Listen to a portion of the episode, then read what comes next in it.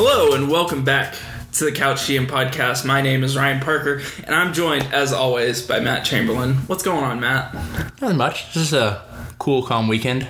Cool, Great- calm weekend for Championship Sunday. Yeah, it is. Football and uh, a lot of basketball. A lot of good basketball this weekend. now that it's taking over the Saturday slots. Oh man, we got some really good games yesterday, Saturday. We're recording this on Sunday, January 20th, and man, the games yesterday were bonkers. Paul George hitting the and one for the win for the Thunder, much needed win for them. Um, and then the Rockets coming back In overtime. Lakers. That was a fun. Those were fun games. I'm so glad to have it on Saturdays. Oh, It it's just- so good. It's just like that time where like football's just like coming downhill. It's almost over. Mm. Don't get me wrong. Like I, I want to see my Patriots do well today. But, Sure, sure. But at the same time, it's nice to have some really fantastic basketball mixed in there too. Yeah, forget about college hoops. It's all about the NBA. Scoring 40 points in a game. Oh man! Uh, before we get into uh, the meat of our podcast, uh, make sure to follow us on Twitter at NBA Couch GM Pod, or you can find us on Apple Podcasts, SoundCloud, Spotify, Google Play, and Stitcher. If you're not already, we appreciate you listening right now, and we hope you continue to listen in the future. Uh, Matt, why don't you uh, recap episode 13? So we talked for a good while about Tom Thibodeau, his firing, Good what's riddance. next for him and the Minnesota Minnesota Timberwolves. Uh, our big topics were midseason thoughts. We talked about um, the Nuggets and and some other people. We talked about rookie check-ins, repicking the top five. Um, how guys like Luka, DeAndre Ayton, Trae Young, Jaren Jackson Jr., Marvin Bagley, uh, what's going on, and maybe how it should have been. Uh, we gave some thoughts on All Star voting, how the conferences and this front court, back court idea is crap, um, but also who's getting in. Um, we we touched on that a bit, and then on games of the week, I had the Blazers and the Pelicans game. I had the Blazers winning by five. The Blazers ended up winning by sixteen. It's pretty close on the score count. Uh, Blazers won one twenty eight to one twelve. Ryan's game of the week, uh, as he just alluded to, was the Thunder's the Thunder 76ers game. He had predicted the Thunder by 12, ended up Thunder by 2 since Paul George saved Russell Westbrook once again. And Ben Simmons was too scared to pull oh, up from three. Can't do it. Um, a fantastic game though. So, really good games of the week. Yeah, really good. Uh, and we talked about it some, but maybe it's time for the Pelicans to tank Palooza, Blow it up blow it up. Uh, also, did you see Luka get ejected last night? for kicking the ball. Yeah, that was pretty fantastic. I love that. so good. Um, so in this week's NBA news, uh, there was some Kyrie drama, as there seems to be every other week. He's saying a lot of things. he says a lot of stuff. So uh, this came after the Celtics beat the Raptors last week, uh, and he pulled up from the logo and sent sent a dagger. That was the ultimate screw you to Brad Stevens and his inbound play in Orlando. just clear out and huck a three. Um, and then, like afterwards, he had some comments. The biggest takeaway, though, was that he called LeBron to apologize for his time in Cleveland. Um, whatever that means, because I guess he now understands what it takes to quote unquote lead a team. I hope so. And so it's just kind of an interesting question. It poses the question, and a lot of people were talking about this week: Is Kyrie in the right, or like is he what? Like what? From a Boston fan, I'm interested to hear your perspective on this, Matt. I am glad Kyrie is self aware enough to say I was an idiot and I may not have done in the NBA like correctly. Like he can score, we all know he can score and do ridiculous things with the ball in his hands, but he didn't handle himself right. And now, like he can see what he did wrong, and so he's going to do better. On that side, I'm I'm very much for like this revelation he's had, but on the other side, he's kind of in that statement, he was like, I had to call LeBron and tell him I'm sorry for being essentially like a punk for the first like five years and, and everything. And he didn't realize how hard it was to, to be a leader when guys are like that. And in my mind, I'm kind of like, so is this a backhanded thing towards everyone else? Are you still calling Jaylen Brown a punk? And like, I didn't realize how hard it'd be to lead a guy who's acting like an unprofessional or or not seriously. Yeah. And so it's like, are you trying to say this as like a I'm turning the corner, but you're still like backhanding everyone else? and that's kind of the impression I'm getting from it. But I watch them and like Kyrie's still trying to get these guys the ball he, when they're on the floor together. Like I thought, was it the Memphis game they had the other day and Kyrie's just driving and kicking out, and Jaylen was just ready and was shooting. And it's just like those types of things tell me maybe these these comments are just comments. And once we get 60, 70 games in, like they start to realize, like, and I say they, I mean like the everyone else's, like, oh, he he has a point. Like we got to turn it up, but I don't. Is he in the right? I guess. I think it's the right intention. Again, I'm still not sure if it's coming off the way he actually means for it too, though. Right. Like he just seems to keep putting his foot in his mouth, like no matter mm-hmm. what. Like it doesn't seem to have like clicked. Like maybe I shouldn't stop making comments mm-hmm. to reporters about teammates. And, I don't know. I mean, it's just kind of interesting from the outside looking in. Yeah, and it's like we don't obviously know everything, but part of me is like, you know, can you rein in some of these comments and Yeah. just like say them, just not when there's 30 reporters in your face. Right. Say them like to the team. like I don't know, maybe that's direct communication will work out a little better. Um, I'm I want Kyrie to be the leader though because I want there to be a pecking order with Mm. Yeah. the Celtics, and he's very clearly the most talented player on this team, like by leaps and bounds. And so part of me wants there to be Kyrie and everyone else, and everyone else follows Kyrie and plays off of Kyrie. Same way, like last week, I talked about like. Or a couple weeks ago, Chris Paul falling in line because James Harden's clearly the number one, and everyone else fills in around James Harden. That's what I want here. Right. Kyrie's the guy. Everyone else fills in. And if this is how he feels he needs to get his point across, I may not agree 100% of the time, but I agree with trying to establish the pecking order. As odd as this might sound, it feels like the Celtics are brewing for a championship season. Like You know, legit, like, legit. Like, can you tell me? Can you point to a team who's just like everything's been all smooth, who's won like a championship recently? a good point. And then all of a sudden, like I, I feel like a championship team has drama at some point. Yeah, just because like something, they have the people and something just isn't working for 20, 30 games, and like, you're to have to work out all these little kinks and issues and people being people Right. problems. It's like when, once you get to the playoffs, I think a lot of this will be solved because a lot of like the Jaylen Browns, the Jayson Tatum's, like understand at that point what it takes because they did it last year. Mm-hmm. Maybe without Kyrie, but that's okay. Like now you're just adding one of the top ten best players in the world at the sport. And in theory, In theory, that makes you better, but uh, I guess we'll see. We'll have to see. It was just kind of some interesting dra- NBA drama. Uh, Boogie Cousins made his debut against the Clippers, and my lord, as I just said, the Celtics are brewing for a championship season. The Golden State Warriors might have put this away. They laughed at you all the way from the Bay when you said that. Um, He hit what like three or four threes in that game. he, he was he three looked, for four from and three. he looked really smooth doing it. yeah, I mean he fouled out, but whatever. He looked a little out of shape, but that's well, to I mean be expected. coming off a torn Achilles Right. and yeah, and all that. Um, and like the game or two games before that, like they just absolutely rocked the Nuggets Yeah. and put up like fifty-one in the first quarter. And it's like, oh yeah, we can talk about Boston and these other things, but it's like if if Boogie is Boogie, or at least eighty percent of what we know he can be, and then everyone else is doing what they, in theory, should be able to do. Golden State is ridiculous. it was so it was ironic. I caught Steph Curry. Um, so I think it was like a offensive rebound or something. So it was like a scatter play, and like Patrick Beverley was kind of on Steph Curry, but not as you should be on Steph Curry. Mm-hmm. And Steph Curry was pointing at Boogie for someone to get him the ball after the rebound. It's Yeah. like, oh god, these guys Yeah. like they get it. Like they're just, oh, God, they're gonna go like twelve games. And I'll say the they're they're probably about to run on go on a streak here in the next month or so and just run away with the West and then rest and come into the playoffs just fresh. That's scary. uh, why do we even do this podcast? We shut it down. uh, uh, on to more NBA news. Brooklyn uh, wa- waiving uh, Kenneth Faried and possibly joining Rockets um, because Clint Capela is missing significant time with a hand injury.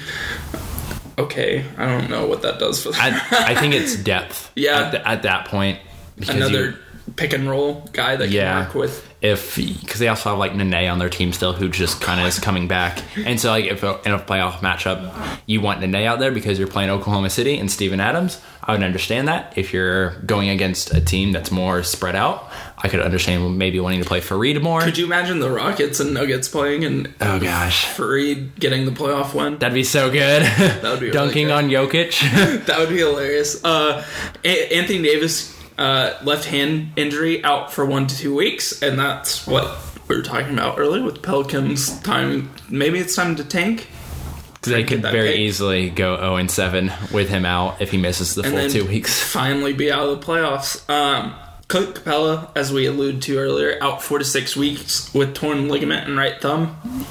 And the Nuggets are hopeful Isaiah Thomas will turn in February, which could be a huge thing for them. But I don't know. With the way they got schwacked by the Warriors, that might Does not it really matter? Yeah, but I mean, as again as a Boston fan, as someone who really enjoyed watching Isaiah Thomas, understanding why we didn't pay Isaiah Thomas, but watching him, like I want He's him fun. to do well. I, I really genuinely want him to do well. He's like one of those guys who probably deserves a big contract, but like just because of the timing he came into the league and like when he got good, He just may never get it, yeah, and that sucks. But it's just how it happens every like every few years it happens to like one or two guys Yeah. it's just like you just hit the market at the wrong time and like Allen Crabbe does not deserve 18 million dollars but he hit the market at the right time Right. so Evan Turner, it, it happens one of those. yeah um, So let's get on to our main topic here, our big main topics. We're going to talk about the Eastern Conference because we haven't done a lot of that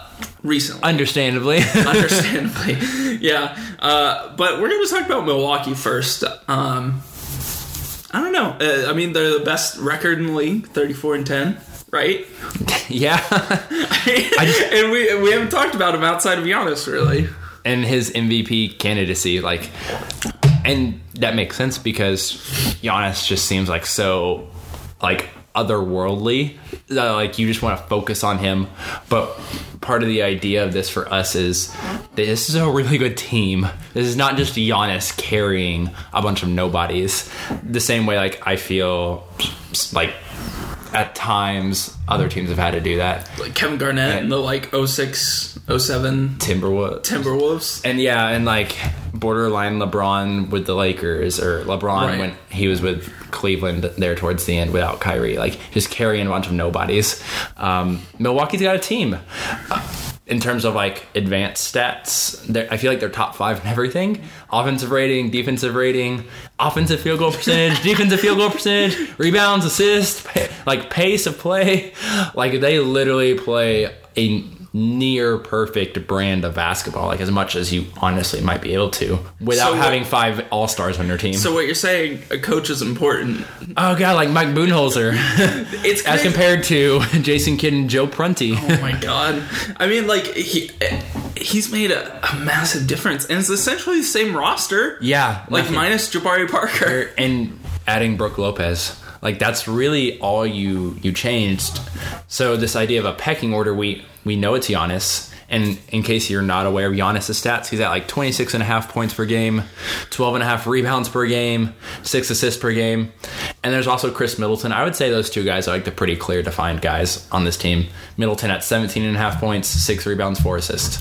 So like even though he's taking like a backseat to Giannis, and understandably, like that's borderline all star numbers Yeah. for Khris Middleton. Even though I feel like it's Giannis with the ball twenty four seven, as it should be. Well, the interesting thing I think too is that Giannis sits quite a bit. Like he doesn't play that many minutes. He doesn't have to. If if they come out and play from the very beginning how they want to, they can start blowing teams out pretty Yeah. early on. And I think that's that's important to then preserve, like unintentionally preserving Giannis. Right. But it's just because you play such good basketball at the beginning of a game, like you don't have to play him 40 minutes a game. He's averaging 33 right now. Um, that's pretty good. That's And- really good. Yeah, and Middleton's at 31. So it's like you have enough other guys where you can set your best player for 15 minutes. Like I just can't imagine someone else like I can really think of in the East that like you can send him for 15 minutes and be like, oh yeah, it's fine. And but it's because you have a team, Yeah. Not just because that one guy is almost as good as the next. It's just because your team is so well rounded. And so the rest of the starting lineup this year, if you haven't got to watch Milwaukee very much, it's been Bledsoe running point, Malcolm Brogdon at the two, Middleton plays the three, Giannis plays the four, and Brook Lopez, like we said, is playing the five. Splash Mountain. Splash Mountain. Such a good nickname. That's Um, a really good nickname. and yeah, he's taken like the most ridiculous amount of threes this year. He's at 6.6 three point attempts per game. I love it. And it's like, man, what do the Lakers need right now? Oh, wait, Brook Lopez, who they just let walk for the minimum in Milwaukee. It's like, oh, you could have switched uh, JaVale McGee for Brook Lopez. And like, that would have been so much better, but you didn't. And I don't. And he, like he's a California guy, like he played basketball at Stanford. Yeah. it's like you had him at home. He chose With- Milwaukee over Los Angeles. Like you, you had to do nothing. Like you had to do nothing. Like not talk to him Yeah, like to not get him to I- come back. Yeah, I'm very seriously more interested in like hearing like what happened there, like why like the Lakers decided like we're gonna move on from Brook Lopez, knowing what he ended up getting. After trading for him. Yeah. So that's the rest of the starting lineup. All those guys are just really solid players. All of them are at 12 points per game or higher. And then you get to their bench where it's like their bench, if their bench was just a team, it would be like one of the bottom teams in the East, but as a bench unit, it just works so well. Like you traded for George Hill in the Matthew Dellavedova trade. So you got George Hill, Pat Connaughton, Tony Snell's having a pretty good year. They have had this revelation of DJ Wilson, who they drafted a couple years ago in the first round out of Michigan, hasn't played, and then all of a sudden this year is like a really just solid bench player.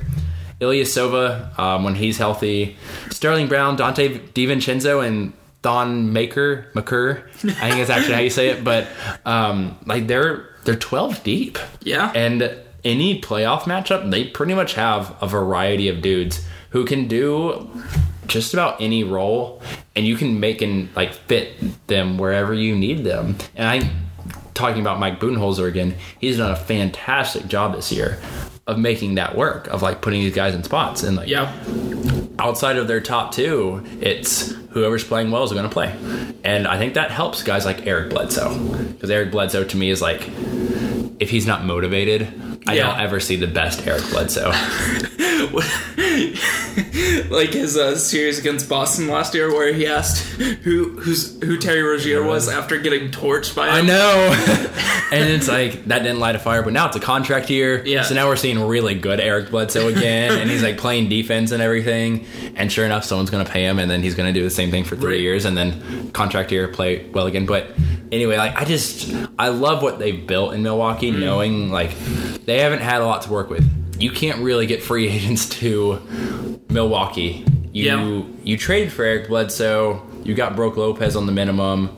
Pat Connaughton's I think on a minimum, and like you've just kind of had to build this roster in like a very unique way, and it's like Giannis became probably more than what most people ever thought Giannis Right. would become. But outside of that, like every middling team in the NBA, which we're going to talk about some of them here in a bit, need to look at what Milwaukee did and try and replicate that like best po- I mean, they like they've just hit on their picks, like Brogdon. Like that's a big win for them. that was an early second round pick. Yeah. Khris Middleton, like, and Gian, like Giannis is the home run, but like, you got to hit on some of them. Like DJ Wilson was a one of those mid teens, I think, or early twenties pick, and he it took him a year or two, but he's come around. You found Sterling Brown, you- Donte DiVincenzo looks to have some good skills.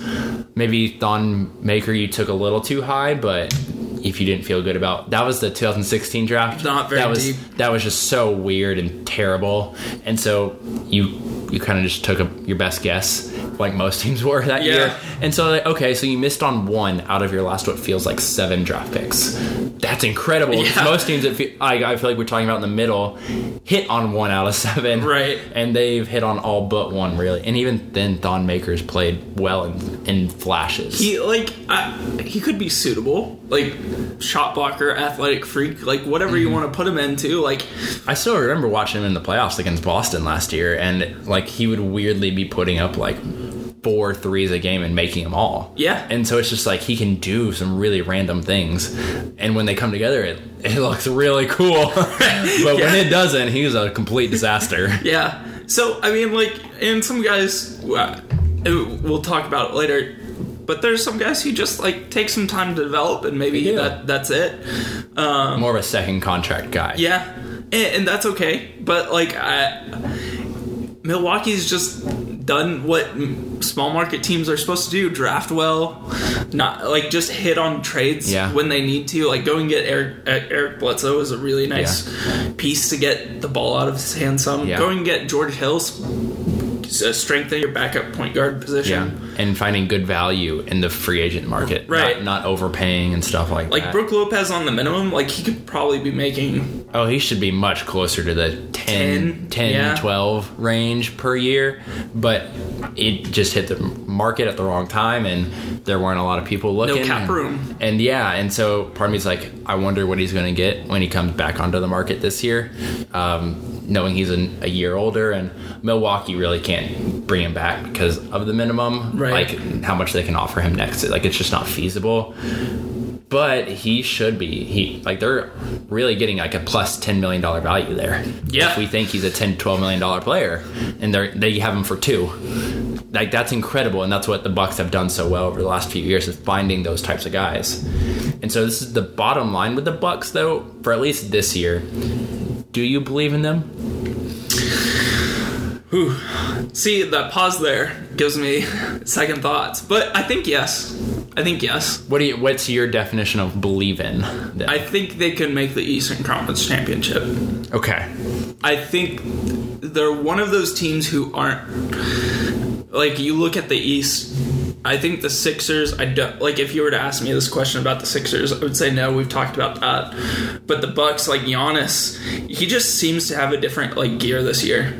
He does. Like he his mindset has changed and he's like after that Boston that Boston series loss might have been the best thing for the Bucks as an organization moving forward. Because they could just like this could put him into quote unquote Kobe mode and just like come on like we're we're winning series now. Like we're winning Yeah. games. I like I feel like they match up pretty well against the Raptors. I, their games this year have been real fun. Like I, it's Giannis and Kawhi, like Khris Middleton. I it's just like an interesting. I think, I think yeah, I think they can make the NBA Finals. I wouldn't be surprised if they do. Yeah, when I think believe in the Bucks, I'm kind of still in that Eastern Conference Finals range with them, but I wouldn't be surprised if Yeah, they do go farther than that. Now, I would I'm not sure I would pick them to win a championship because I'm assuming Golden State gets there. Right. And I, at this point, I can't pick anyone over Golden State in the NBA Finals. So, with that in mind, I can't take them that far. But I think this team, like, they've taken steps every year to become better. And if last year, I think it was the second round they got bounced. And so, this year, if they can get it to the Eastern Conference Finals, like, that's another step but with knowing like you're not being able to bring back Brook Lopez, Malcolm Brogdon, you're gonna have to pay him. Eric Bledsoe, you either pay him or let him walk. Khris Middleton's up this year. Yeah, like this. Part of like this. This might be it for them. Yeah. and like that. This might be their apex, and knowing they're a small market team, they can only do so much. Like bringing guys in. Part of me says like you shoot for it. So at this trade deadline that's coming up here in the next couple weeks, like if you feel like there's a move out there that helps your team, you got to do it because this might be your only year to really shoot for it. Yeah, And so I'm, that's why part of me is like, I wouldn't be surprised if they make it to the championships because they know like this is it, this is our chance. And Giannis is in his prime, playing the best basketball of his life, and it's not getting better than this. yeah, So part of me is like, if they know this and the players know this, because most time players know this, maybe they're everyone kicks it into that extra gear like the way Giannis has seemed to all year. So I believe in the Bucks. maybe not as a championship mean, but I believe in the Bucks more than I do. You're right, like Philly or Indiana for sure. Yeah. Um, man, I feel like Il- Ilyasova, like some of their bench pieces, like they could cut into that depth and make a pe- make a big time trade. Well, that's the thing. Like, But then, like the money doesn't work out. They don't have like big contracts necessarily Yeah. to go get a big player. George Hill, if you want a big player, George Hill would have to be in that trade. Yeah. Along with probably Ilyasova, one of these other bench guys, and a pick would probably have to be included in that to to get a, a dude that we I feel like you have in mind. What like who would be out there? That's and that's the next question. So yeah, that's that's part of it. Is like, is is any Eastern Conference team trading to the Bucks? I don't feel like there's like resentment towards Milwaukee, but at the same time, like you just knowing like that's a team you're gonna have to play. Right. So part like the first one, like when you said that, because I haven't thought about this too much for them, is like, oh god, Bradley Beal. Yeah. Like, I don't know if Washington would be willing because if Washington, like their owner said, is never going to tank. Um, Have fun being stuck in the So- NBA middle for the rest but of But like that would be a team like that would be interesting because then they could build their depth since they don't have any. Right. Um, that way, along with a pick or two, it'd probably be a couple picks if you're going for Bradley Beal. But if you're looking at for something like not quite Bradley Beal level, part of me is like go pick Miami. Like Miami has so many like mid like middling contract guys at like 10 to 15 million dollars a year like you could probably go steal one of those guys away. You could maybe go over to I don't know maybe the Clippers or or the Kings or Minnesota or something like that and try and steal some guys. There there are teams out there. It's just how how creative is Milwaukee willing to be? And I don't know if they want to disrupt what they have Yeah, that's I- another point. Is you have so uh, you're four, they're 44 games in as of this recording.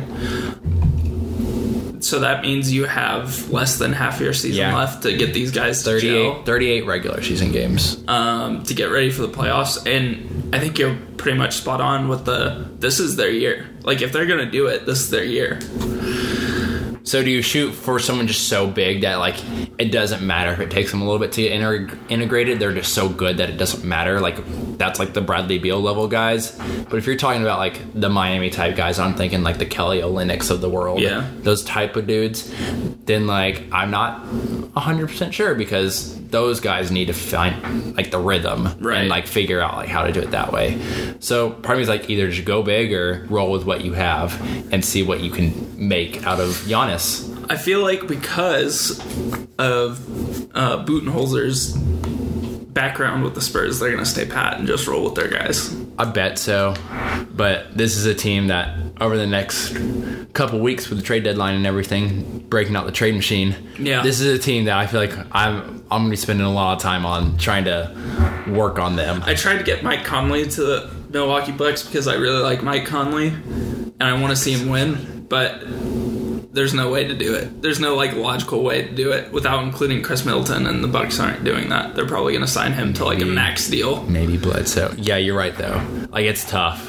Like it's tough to get guys on that high of money to a team like Milwaukee who has had to build through the draft and value contracts. Like, Yeah. it's just hard in that point because otherwise it feels like you're trading a team away. Right. Kind of like how when uh, Houston and then LA made the Chris Paul trade. Yeah. And it felt like Houston literally sent a roster to the Clippers in exchange for Chris Paul. Yeah. So I don't midseason. I don't think they're going to do that.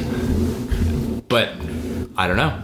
What do you What are you playing for otherwise? Right. Are you playing to win a championship or not? You play to win the game, Matt. Play to win the game. You play to win the game.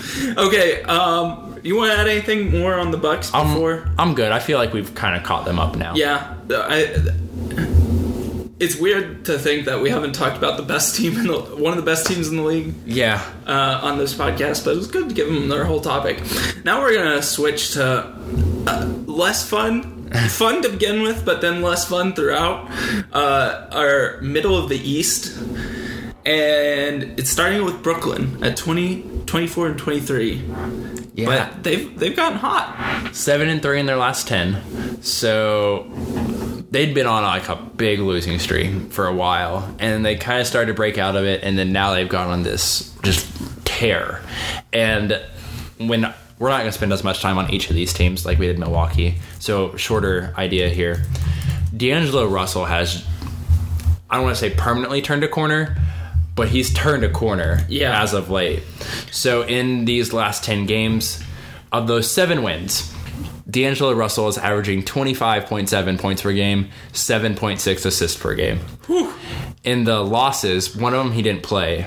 The other two um, losses, he's only averaging 14 and a half points, seven assists per game. So the assists, he's doing a good job of being a creator still. And I think that's a huge step for D'Angelo Russell because I was really concerned he was just a scorer. He's proven like no matter what, he's going to get around six to eight assists per game. Fantastic. I, I think that's huge for him. Part of that's Kenny Atkinson. Mm. But then it, the scoring, they still need him, especially with Caris LeVert out. We talked about him at the beginning of the year. And because, but he's been out, and Yeah. part of me said shut him down. This team isn't going anywhere. But now I'm like, man, if Caris LeVert can come back, D'Angelo Russell can play the way he has been, Spencer Dinwiddie, like this is a team. The the thing is, like, this team's gonna fight you. Like, they're not just Oh, gonna roll over. No, if you get them in the playoffs, like it's gonna be. I feel like it's no matter what, gonna be like a five or six game series of like really brutal basketball. Yeah, you don't want to play them. And I, I asked this question to you off air. I'm gonna ask it to you again because I think it's an interesting topic. Do you think the Los Angeles Lakers would would, would prefer to have D'Angelo Russell right now? So he is 22 years old still. He's He'll- only 22. It feels like Yeah. he's been in the league for like 10 years. He'll turn 23 in February. So that's part of it. I know, right? It feels like we've been through this D'Angelo Russell experience. And it's like, oh, no, he's only in like his fourth year right now. And I think that's part of it is like he just so wore out his welcome in LA, Yeah, at least to the to the public, Right. and probably to the Lakers also. That like they were willing to move off of him, and part of that was moving off Mozgov, so that way they could clear cap room and do what they did this summer of getting Lance Stephenson and friends.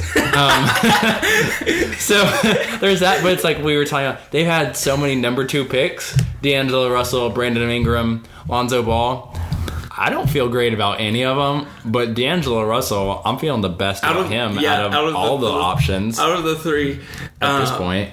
Yeah, Brooklyn getting D'Angelo Russell, like essentially stealing a pick from the Lakers because Mm-hmm. they didn't have like a top pick when they should have for so long. Yeah. Uh, was a huge get for them, and, and getting Car- being smart about picking Caris LeVert, man. Finding a guy who they knew was top 10 talented in his draft, but had had injuries. You got to take a swing Yeah. at some level. Yeah, um, but it, it's a fun team. I had to, I picked them to make the playoffs as eight seed. Yeah. way back at, um, and I also picked Jarrett Allen. I was really on the Nets train for uh, most improved player. I mean, Jarrett Allen's good. Like, he's averaging 12 points, nine rebounds, and a block and a half per game. Like, he's doing everything you want him to do. Yeah, and he's I don't part of like he's playing a role. He's good at his role. I don't know what his ceiling is in this role with any team really. Right. But especially the Nets. But that's just a really solid player who if he can become Clint Capela, like That's really good. If you found that guy in Better the draft, defensively. yeah, I think yeah, I think he is better defensively um, than Clint Capela although Clint Capela's been in more tough situations, so you know. Yeah. But and you you've hit on as much as you could possibly hit on knowing that they traded the farm to Boston a few Right. years ago. Like this is a good team moving forward. And something else is they only have like fifty four million dollars committed for next year because D'Angelo Russell's going to be a free agent. Uh, you already got Dinwiddie on an extension, so that's great uh, DeMarre Carroll's coming off the books. Rondae Hollis Jefferson is coming off. Jared Dudley's coming off. Like they have money available, and so if you think of this core of Spencer Dinwiddie, Caris LeVert, Jarrett Allen, and a dude, Yeah. like if they're if they think they can be in the sweepstakes for a Kawhi KD esque player, like this is a really strong team moving forward in Brooklyn. yeah. I mean, it, it's kind of a. I feel like it's a sneaky good team that could be long term. with a good coach and just all, like being done the right way now. Yeah. Since they weren't, very weren't before, and now they figured it out. It was interesting. I think at the beginning of the season when Caris LeVert wasn't hurt, the Nets GM made the round on a couple podcasts. Mm-hmm. It was kind of interesting to hear him talk about how like they had to change the culture and like how they had to right the ship. But I, I I feel as confident as I do in Brooklyn as any like up and coming rebuilding team more so than others because they've hit on what they needed to hit on, but the rest of the East here is not going to be fun. These are like the rest is like the classic middling teams. So out of the best records, so next would come Milwaukee or um, Miami at 22 and 22, just staying afloat at 500. So what keeps them at that is the team is completely predicated on defense. They're number two in defensive field goal percentage, number seven in defensive rating, and that's how they're going to win games. That's it's not really sustainable in terms of like postseason success, but in terms of just regular season, getting through it, getting through the East, like it will do. Like the Bucks, Miami is deep, but Richardson and Wade are the clear leaders. Richardson's at 18, 4 and 4 per game. Wade's at 15, 4 and 4 per game. Which the fact that Dwyane Wade is your second best player Yikes. is a problem considering we're on his farewell tour. Oh my lord. Like when you need clutch minutes from a dude who's cons- who's like saying like yeah I'm I'm out. Like this is like Nick Collison giving the Thunder like significant minutes like a couple years ago. And it's just like he's taking the clutch shots too, like late in games and stuff like that, and he can only do so much. And he's not, he's never really been a three point shooter, so it's like he doesn't even fit in like the modern NBA per se, and yet he's still like doing well. Goran Dragic is out for this team. He we said on the pod a couple weeks ago he was out for a couple months, so he's still got a ways before he can come back. Um, and by that point, we'll see where Miami is, but like they're still running out Hassan Whiteside and and point Justice Winslow now, which I, I'm not gonna say Justice Winslow was a bust, but he is not what everyone yeah thought he would be, and maybe everyone, including me, had too high of expectations for Justice Winslow.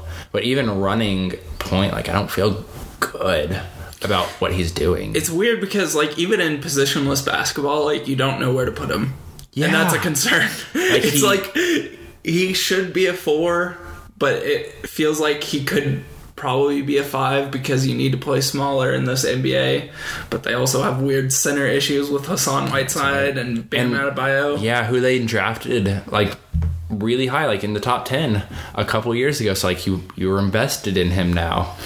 But then you paid Hassan Whiteside twenty five million dollars a year, so you're invested in him too.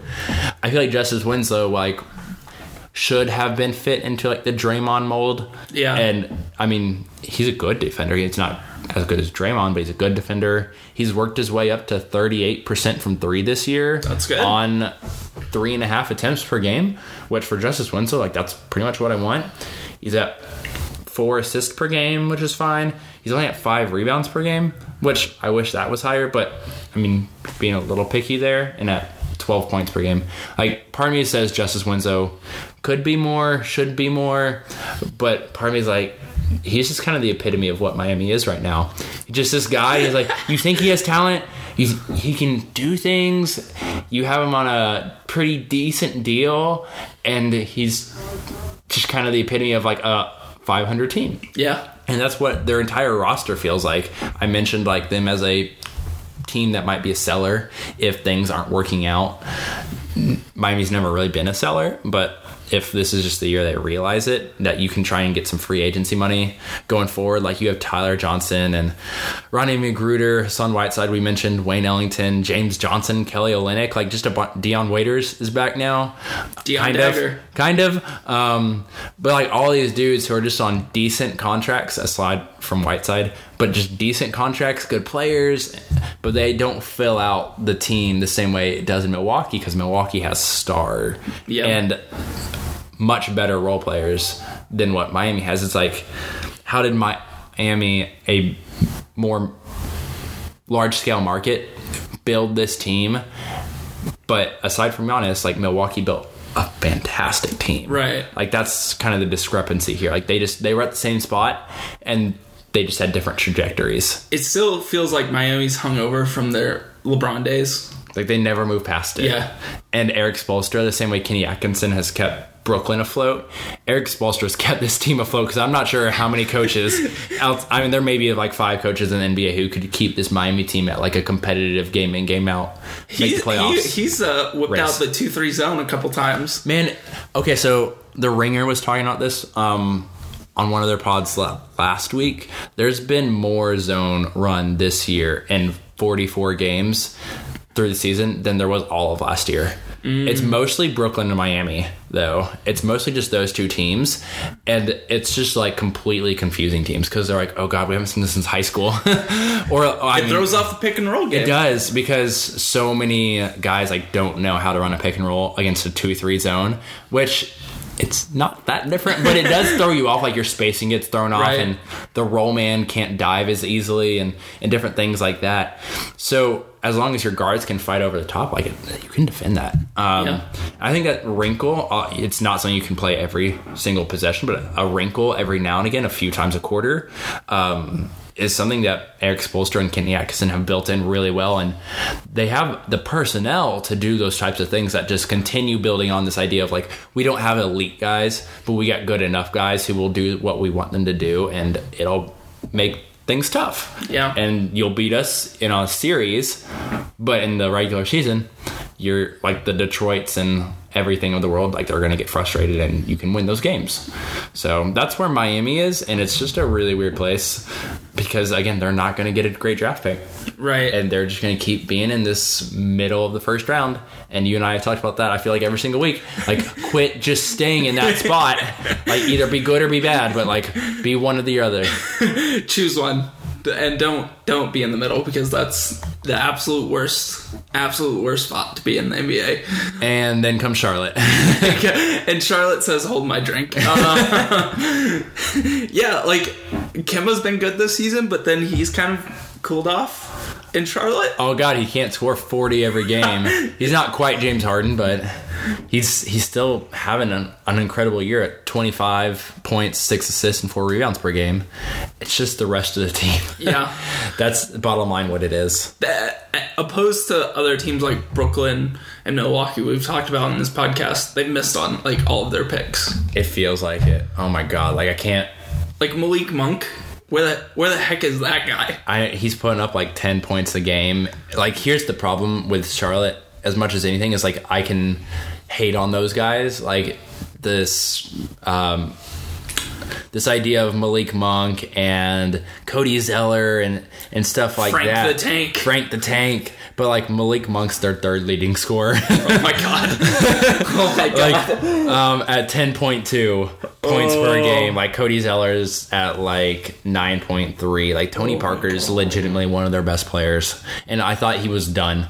Nick batum's giving you nothing. Michael kidd gilchrist is giving you near nothing whole bunch they- of bricks from three. they're still like not really playing miles bridges which i don't get he's playing 19 minutes per game and it's like you just drafted this guy in the top 10 i think it was and you're not playing him really and you're there's no incentive not to play him like that was your rookie of the year candidate too. and they're not playing him. like at first it's what i thought they would do is like ease him in at like 15 to 20 minutes per game and then Just start let it go. start playing him more and they just haven't. I mean the shot hasn't looked great this year and, and so i understand like the concern that comes with that and i mean the three point shot but he's not taking very many because he's not playing very much.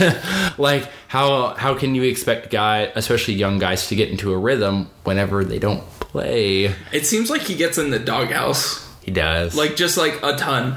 Like I- just like yanked out. they games. expect the defense to be better and it, it should be better like watching some of their games and some of his play like he should be better defensively than he is at times and you see those lapses but i feel like part of it's the frustration that comes with the fact that he's only averaging seven points and four or three and a half rebounds per game in 19 minutes like he knows he should be playing more because otherwise you're playing nick batum and tony parker and like these guys marvin williams at the exact same like spots like that two through four spot and it's like why play those guys whenever you can play miles bridges Yeah. and honestly get the same if He's not the future. production. These guys are about to retire. I know these guys are about to get out, so this is where we're at with Charlotte, and I don't want to spend very much time on Charlotte because they they're they're frustrating. Um, but like outside of Kemba, I don't feel great about anyone on this team because even Miles Bridges, like I'm disappointed. It's not completely his fault, but I'm disappointed in like how his rookie year is going. Yeah. and like you said, like they haven't hit. They're not hitting on free agents. Like Jeremy Lamb's like been a decent free oh, agent pickup, but like you as a Thunder fan, like can, can tell us about Jeremy Lamb. Oh, jeez, man. One of the worst things to come back in a trade, especially after trading James Harden, you get Jeremy Lamb, um, and- of all of all players. I know, like Marvin Williams, like these guys just aren't doing it for me. And to me, it's like, does this team is this team going to be willing to say like we need to sh- like shred some of these guys, like just take the contracts, rip them up, and say see you later. like I don't know because then they brought in Mitch Kupchak now, who was with the Lakers for the longest time, and they tanked maybe on accident Yeah. um, in LA. So I don't know if that's kind of what's going to happen here, if it's going to be intentional, or if they're going to be like, we're just going to see what we can trade. And again, this is maybe one of those trade teams, sellers at the deadline, but they're trying to get off of long term. I don't, I don't know. I feel bad for Kemba at this point. Like he just, he's like, no matter what they offer him, will would he sign it? yeah, and it's kind of like Kawhi turned down the Supermax in San Antonio. Would Kemba, obviously different situation, turn down the Supermax in Charlotte because it's like where are we going? yeah. And maybe he wants to explore elsewhere. like honestly, this team needs to get bad before it's good again. Probably. And, and like Michael Jordan hasn't really let them do that. Like Yeah. he's been one of those another person who's like, I don't, I don't want to do the process. We're not going to do that. We're better than that. Mm-hmm. It's like, okay, cool. You might be better than that, but look where Philadelphia is, and you're still in the same position you were when they started tanking. So And part of me is like, how many, how many people can you get free agency wise to just come to Charlotte? None. None. like you got to do it through the draft and then extend those guys and essentially control your draft picks for seven years and see what you can do in that time span. And then find like the value guys like Milwaukee has. Like that's what you have to do and hope one of those guys hits. You hit on Kemba Walker and then you did nothing. Yeah. To, to really help that out. You tried, you spent a lot of money on dudes who didn't deserve money. And here you are, 22 and 23 in a year where the bottom of the East is wide open and you can't even get above. like get to 500 Yeah. consistently. yeah. So I like the coach though. Yeah, James Borrego coming over from San Antonio. I feel like he's got them playing just about as well as I can. I mean, with the pieces you have, I don't, I couldn't imagine a better record. You've had to be team. creative, Yeah. with, with guys like Michael Kidd Gilchrist and trying to get Cody Zeller touches, but like not run the offense through Cody Zeller, but like he needs touches if you want like a fully engaged Cody Zeller. Just things like that. Like he, it's part of this idea of he hasn't had a lot to work with and making the best out of a bad situation. Kind of the same way Atkinson and Sprago or or Spoelstra. I combined their names. uh, Spoelstra is it's just not quite looking as pretty as those other teams do. So the last team we're going to talk about is Detroit. Oh, Um, I would say they're still like a slight step behind these teams, though. Um, They're 20 and 25. Um, they're number one though in opponent three point attempts and three point percentage per game. So like they defend the three well. If that that's really the one and only thing they do well, but it's the one thing, and it's important in today's NBA. I think that's a Dwane Casey thing, like really emphasizing that. Similar to Charlotte though, outside of um, one or two guys. In this case, it's Blake, who's at 26, 8, and 5, who his jump shot now and like his ball handling and three point shot, it, Like it's incredible to see Blake become what he is. He's like the default point guard kind of now. I He is. for this team. And then Drummond, who's at 16 and 15 per game um, in terms of points and rebounds. Um, outside of that, talking about whiffing, Oof. Detroit is just the poster child for this. So if you're not familiar with Detroit free agency and draft, real quick catch up. Um, Luke Kennard spent, I feel like, the majority of his career in the G League up to this point, which we said it takes some guys some time. Yeah. He's taking his time. He's playing with him now, but it's it's inconsistent. Stanley Johnson. Um, if you thought Justice Winslow was a bust, Stanley John- Johnson is even more of a bust. Um, At least he's good at three. At least just as good at hitting threes. and can handle the ball. Stanley Johnson just he he has materials like like into anything. Yeah. it's like he's just a bench player, and that's all he is. And then Henry Ellenson, who like can't even get on the floor. Um, spending again spending most of his time in the G League, literally just can't get on the floor for the, for Detroit. And you drafted him at like nine out of Marquette um, three or four years ago. Then free agency and trades. Um, I'm gonna read this in reverse order of how I typed it. So you got Zaza, Pachulia, Jose. See that one coming? Yeah, I know. Jose Calderon, which it's like, why'd you give those guys money? Why not take a flyer on other dudes who have? I feel like I remember playing Potential. with Jose Calderon and like NBA Live like 2002. I know, right? He is like 38, this chicken farmer from Spain. Um, but you signed him when really no one else was looking to. Um, you spent again another like low contract amount on Glenn Robinson, who I think that was like three or five million a year. Not a terrible swing, but not working out. Jon Leuer, you gave like a four for 40 a couple years ago. He's not really playing, dealt with injuries. Langston Galloway, um, I, around I think he's around like seven million a year. So again, not worth it. Uh, overpaying for a guy who's probably a three or four million dollar a year player. And then, le- last but not least, your boy Reggie Jackson.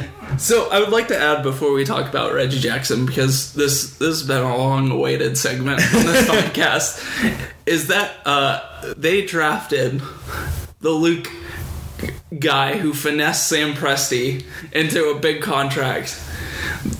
I forgot his name because he's not even on the team Who are you talking about? And for OKC, Yeah, who who are you talking about? the, the Duke uh, Duke forward. Um, oh Perry. No, are you talking about Perry Jones? No. Not Perry Jones. He went to Baylor. Uh, who is it? Uh, Kyle Singler. Kyle Singler. Singler. Oh my lord. Kyle There it Singler. is.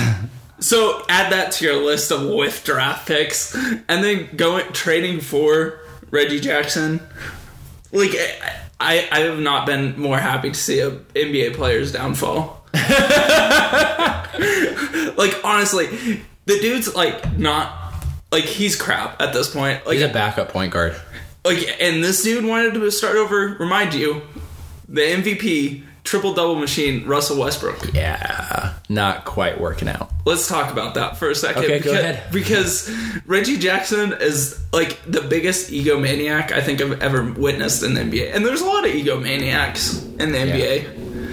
Guys who just like love themselves so much, and he he just can't put up number. I mean, he puts up points, kind of. He's at 14 points per game, but like he's only averaging four assists, and they have like no guards on this team, and yet he's still only at four assists per game. He's less than Blake at Yikes. this point. Like that's where he's at, and I I have no idea what you do with him because he still can't really shoot. He's bumped up to 34% from three this year. Like that's good for him. Is it is Blake shooting better than him from three? Yeah, Blake's at 36% from three on on one more attempt per game. So Blake's a better three point shooter. Blake's a better two point shooter. Blake's a better passer. Uh, Reggie Jackson's better at free throws. Cool. That's about it. That's literally it. Um, yeah, no, that I mean, he doesn't commit as many turnovers because he doesn't have the ball. But like, yes, very literally, like Reggie Jackson is a worse point guard than Blake Griffin, and Blake Griffin's 6'10", 240. Like I, I can't even imagine like He's 28, so he's in his prime too. Yeah, this should be like the golden years for him, and it's it hasn't materialized. And for me, like with Reggie Jackson, you still have him for this year and next year, like at 18 million a year. He's at 17 this year and 18 next year because he was signed to a five-year, 80 million dollar contract, and you signed him to it. Like Detroit signed him to it because he got traded and then signed the extension. So you're right. Oklahoma City got out of that, and it was Well- the right time to do it. They also got back Kyle Singler, Okay, well, and you didn't pay Kyle Singler eighty million dollars. that's that's a fair point. So- that's a fair point. So knowing that you made out on the good side, you yeah, as good as you could get for that. But I'm sure from a Detroit perspective now, it's like you have to attach a draft pick to get rid of Reggie Jackson because you have no good young players you can package with him to send out. Yeah, There's really no way to get out of this. They are the ultimate purgatory team. Mm. Because really, like outside, out of all those guys we've just listed, all you have left on your roster is Reggie Bullock, who you picked up off the G League scrap heap, and he's kind of materialized as a three point shooter, and that's really all I can do. But that's fine. Ish Smith. Oh God. And they're they drafted two guys in the second round last year who I think will be rotation NBA players, like your eighth to tenth guys on your team. That's all you got outside of Blake and Andre. And so to me, like this team is like still pushing for the playoffs because otherwise like they can't build Yeah. with the contracts they have and how poorly they've drafted like they can't build anything so you might as well just shoot for the playoffs and it's one of those like just really terrible situations and it's like blake griffin went from being this la star to this and his games got better Yeah. but I just I'm so confused with the Detroit.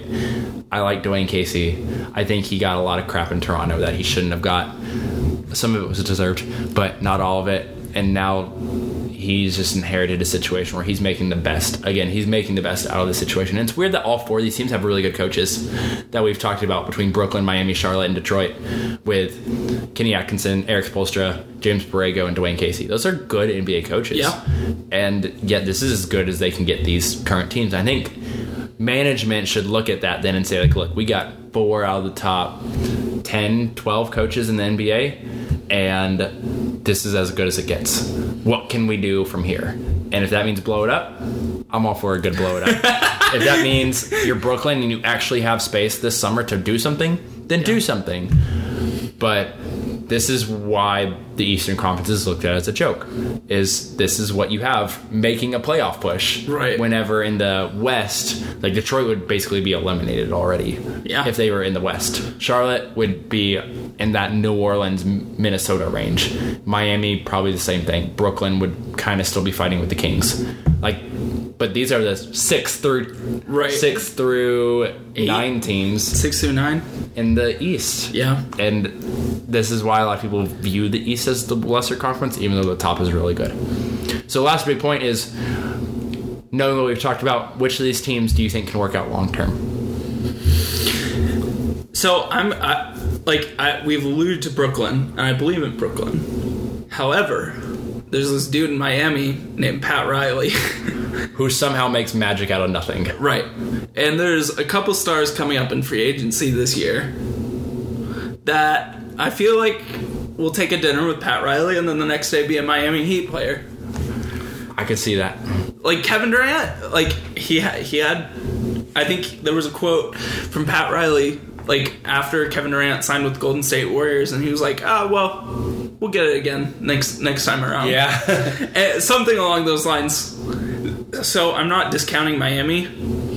I, I don't think that would. I think that's a good idea because even if they can't hit the top level guys, they're still definitely in play for the Khris Middletons of the world. Yeah. Like that level of all star type, but not team leader type guys. Miami, at the very least, should still be in contention for that. They would have to do more sign and trade type moves. But you're right. Like, if anyone can make it happen, it's got to be Miami. And I think Jimmy Butler was like, I don't know, a player away from being traded to Miami mm-hmm. before he was traded to Philadelphia. So he could be like a Miami Heat player in the near future. in the near future. So I like I, I'm not discounting Miami. I, I think Pat Riley is smart enough to know and can convince players to come play with play in Miami. It's not mhm. that hard of a place to sell. On top of being a legendary coach, a legendary GM, and oh by the way, you get to play with an awesome young coach yeah, who's really smart and coach LeBron and like well respected across the league and Yeah. all that stuff. Yeah, you're right. Out of these four teams, it has to be those two. Yeah. like, that's really it. Charlotte and Detroit are going the wrong way, trending down, and everyone else is the other two are trending up. So I agree with you. Brooklyn and Miami. If they can make this summer work out, it's a summer where a lot of teams have money, a lot of players are available, a lot of different moves could be made, sign in trades or or just signings. I think you're right that those are the two teams who could take advantage and maybe not leapfrog any of these top East teams, but kind of get out of this middle ground that they've been in for so long. yeah, like you said earlier, either be good or be bad. Stop trying to be in the middle. Yeah. like it's annoying. It it, it, it very much does. Like for Detroit, I get trying to make a playoff push because they have a new building. Like they want that for the city. But like eventually, you have to get off of Andre Drummond. Like you, think just so? have to. I don't think it's working out with him and Blake. part of me wants it to so bad because I want to see like this. I want to see a team do the Twin Towers thing and it work. Yeah. And this is about as close of a good pairing as you can really get. And with guys at this level on on deals that are, I mean, Blake's is high, but I mean, when you're Detroit, you have to take those types of contracts sometime. You're right. You're probably right if that's what you have to package with a Reggie Jackson or Jon Leuer type to build a team, so be it. But I I, want it. I, biased want it to work because I really like Andre Drummond. Yeah. As a player, I would want him on my team if you're paying him twenty million dollars a year. But I could see why Detroit needs to move off of him if you're going that other direction. So you're right. Sure. Um, yeah. I, I, I think it's Miami and Brooklyn. It'll be interesting to see if Brooklyn get a big name star. Yeah, because really, like this is the year to do it. Um, whenever you have so many options, like D'Angelo Russell, you ho- you don't have to pay him because he's going into free agency. But if you sign him, that limits your flexibility going forward because at the rate he's going, he's going to command a, a deal. Yeah. Um, and you're not be able. I thought like maybe you could find him at like 14 million dollars a year when the season started, knowing what they had at the guard and wing position. Now though, with the way it's going and the fact that they might finish above 500 and a competitive six seed, his number is probably jumping up to the 18 to 20, 22 Yeah. range, and that's that's one or two good role players on a team if you're gunning for championships or Eastern Conference Finals. So that difference might be enough to make Brooklyn say no, but if they have to say yes, it could hurt them long term in terms of future free agents that could pop up too. Sure. Um, let's move on to the game of the week. We've we've had we've talked about enough middling teams enough for this podcast. Matt, who what's your game of the week?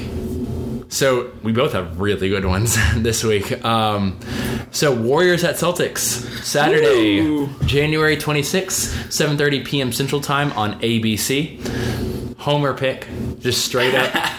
Boston 119, Golden State 115. Uh, I, I'm curious, like how much Boogie's playing. Like, is he gonna play away games? Is he gonna play back to backs? This is a long road trip going out to Boston. So part of me is like, considering Boogie might not play, or if he does, it's limited. So I'm feeling good about the Celtics. They're starting to turn a corner again. I feel like start to turn the corner, lose to Orlando Yeah. and Miami. Start to turn the corner, lose to the Knicks or something like that. Um, part of me is like building the confidence, and maybe this is one of those playoff type games that we were talking. Like they realize, like, oh, this is where we gotta figure it out. So part of me is going with Boston. Homer pick, yeah, but 119, 115. It's a, it's gonna be a fun game. That those games last year were fun. With They they are. Kyrie seems to be going at uh, Steph. Steph. and that that's always lots. And I just want to see what happens with Marcus Smart and someone. Yeah. like he's just been getting into it with everyone him lately. and Dra- him and Draymond. Please. Oh my gosh. Uh, my uh, game of the week is Raptors at Rockets on Friday, uh, January 25th at 7 p.m. Central Time, and it'll be on ESPN. I think uh, the Raptors are going to win 132 to the Rockets 125. no defense. No defense. Uh, might be an overtime game because I feel like Rockets have played nothing but overtime games. They, they they don't know how to win in the first 48. yeah. They got to pull it out in overtime. And I also, it would be interesting to see Kawhi and or uh, Kawhi and James Harden go at it. Battling. See if they put Kawhi on James Harden at all, or if you're just gonna let James Harden get his 50 and stop everyone else. I, I love that idea of do you put your best guy on the guy who's going to score, or do you put him on the next best and just take away everyone else? I'm very interested to see what Nick Nurse does. Because James Harden's on the most absolute ridiculous tear offensively. Yeah, he has like last, 10 hundred, years. 160 points. Like all of them are unassisted It's over the so last stupid. games. Like it's just all pull up threes and free throws, but it works. A lot, of, a lot like that 2016 Ru- Russell Westbrook MVP season, where it was just like, get on my back, let's go, we're winning these games. and he's doing it. He's doing it. It's impressive, or not impressive to some people, I guess. But Points are points. points are points. That's how basketball works. More points normally wins. if you haven't learned anything on this podcast, I hope you can take that away. the team with more points usually wins. Um, well, that's it for us this week on the Couch GM podcast. Thank you so much for, for listening. Remember to follow us on Twitter at NBA Couch GM Pod. Uh, we appreciate you for listening. And this is our first episode in the new year, Matt, over an hour.